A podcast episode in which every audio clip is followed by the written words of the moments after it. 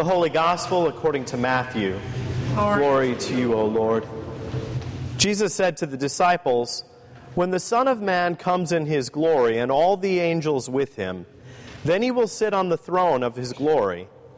All the nations will be gathered before him, and he will separate people one from another, as a shepherd separates the sheep from the goats. And he will put the sheep at his right hand and the goats at the left. Then the king will say to those at his right hand, Come, you that are blessed by my Father, inherit the kingdom prepared for you from the foundation of the world. For I was hungry, and you gave me food. I was thirsty, and you gave me something to drink. I was a stranger, and you welcomed me. I was naked, and you gave me clothing. I was sick, and you took care of me. I was in prison, and you visited me. Then the righteous will answer him, Lord, when was it that we saw you hungry and gave you food, or thirsty and gave you something to drink? And when was it that we saw you a stranger and welcomed you, or naked and gave you clothing? And when was it that we saw you sick or in prison and visited you? And the king will answer them, Truly I tell you, just as you did it to one of the least of these who are members of my family, you did it to me. Then he will say to those at his left hand, You that are accursed, depart from me into the eternal fire prepared for the devil and his angels. For I was hungry, and you gave me no food. I was thirsty, and you gave me nothing to drink. I was a stranger, and you did not welcome me. Naked, and you did not give me clothing. Sick and in prison, and you did not visit me. Then they will also will answer, Lord, when was it that we saw you hungry or thirsty, or a stranger, or naked, or sick, or in prison, and did not take care of you? Then he will answer them Truly I tell you, just as you did not do it to one of the least of these, you did not do it to me. And these will go away into eternal punishment, but the righteous into eternal life. The Gospel of the Lord. Praise, Praise to you, O Christ. You may be seated. The Lord be with you. also with you. Let us pray. Good and gracious God, we give you thanks for your presence among us. We ask that you would always remind our hearts that we are called to follow you and not to lead. We ask that you would be near to us, that we would see those who are hungry and hurting around us, that we may reach out as you have called us to do. Amen. When I was growing up in suburban Chicago, I had a fairly closed circuit life as far as my exposure to the world around me. We went to the church a couple of blocks down the street, walked there when the weather permitted, and that was also where I went to school. So I had a lot of friends that were, you know, Lutheran. so it was this group that had a lot in common, which had its upsides. But it also meant that when my dad took a job in San Diego and we relocated, it was a very different place than I was accustomed to. Very diverse place, a place where people were from different countries, different backgrounds, different religious backgrounds, or none. And I remember what it was like to live that close to Mexico as well, and all of the diversity that that brought on. I remember the first time that we went down to Tijuana. Now, you have to understand, my dad spent most of his life in purchasing, so haggling on the street is like a high form of entertainment for him. So we would spend quite a bit of time down there, but I remember in the taxi ride to the, from the border to the area where people would shop and seeing what looked like houses out the window. To me, they appeared to be made out of cardboard, but I'm thinking in retrospect there must have been some plywood in places, but nonetheless, nothing at all like the home that I lived in.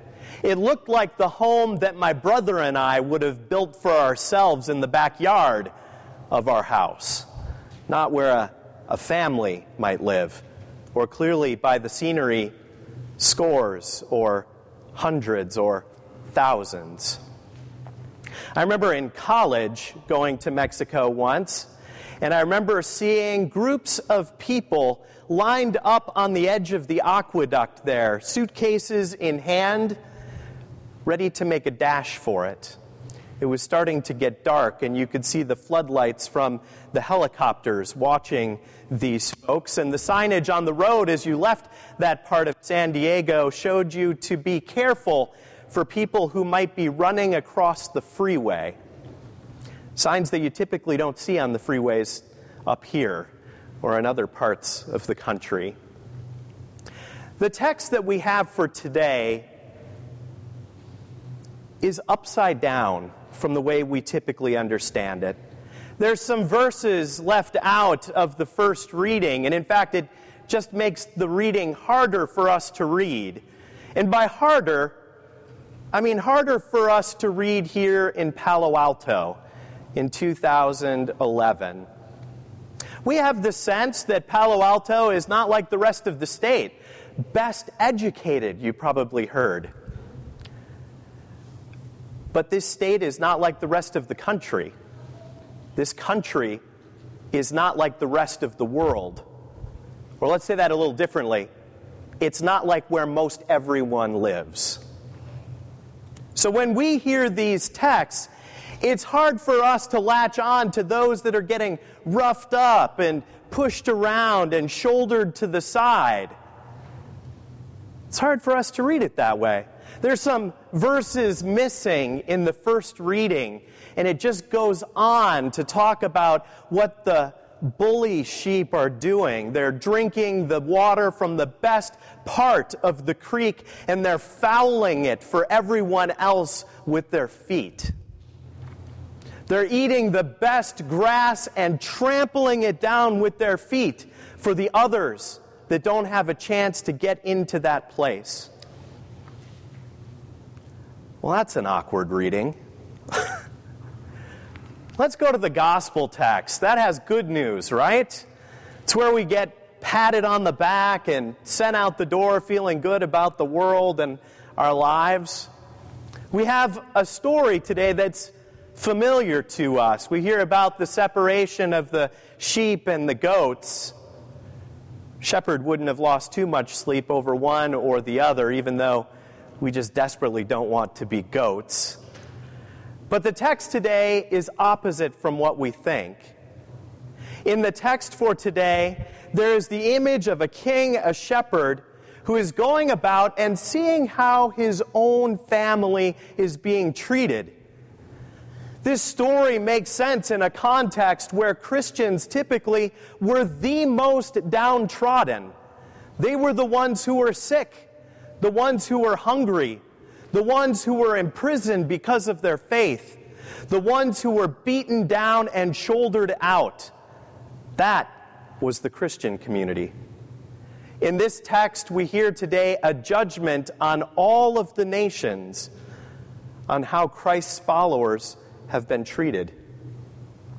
It's not typically the way we read that story. But there's some other pieces of this story that we gloss over as well. All of the righteous, all of the world that responds and treats Christ's followers well, they go to the same place that Christ's followers go. A place that has been prepared for them since the beginning. Wow, that's not how we usually read that text there's that special place for us, right? That must have really high walls to keep out all of the, you know, riffraff out there. But the other part of the equation is interesting too. Those who did not treat Christ's followers well, they go to a place as well, but it's interesting that it's not a place prepared since the beginning for them. It's a place prepared since the beginning for somebody else. As it says, the devil and his angels, but we'll make some space there, even though it's not where you belong. Everyone belongs in the kingdom. But I want to bring this gospel text around to the beginning. We could walk out of here reading that text the way we usually do, or maybe with a slight bent, and say, well, how has the world treated us as Christians? But remember, we're not in the demographic place of those early Christians. Generally speaking, in a lot of our churches, we're not the downtrodden, even though we may feel like it at times. We aren't those getting roughed up. We're not those getting pushed aside. But we don't like to think of ourselves as the other. The text fundamentally, I think, is less about insiders and outsiders, less about Christ's followers and those who are not, but rather a call by God to understand how we are to treat those who are hungry, who are lost, who are unemployed, who are only making minimum wage, who have a part time job who are on food stamps. That's the challenge. I think this is a reading that hits home at this time in this place, perhaps not like it has in recent memory. I think there is a challenge for us because we often are involved in work in this world where hiring somebody half time is efficient. But we are called to understand that hiring somebody half time may be efficient, but we've just made sure they can't get benefits anywhere. And we have a responsibility to that. I think one of the things that this text challenges us on is that Christ never said this would be easy. Christ never said we would be cool. Christ never said we would be most popular. If the image of the cross tells us anything, it's that the road would be hard to walk, and that it would be challenging, and that there would be times when we would be the one voice in the room saying, That's not the right way to do it. That's our challenge. There is good news in this, though. The good news is that when we walk that path, we are not alone.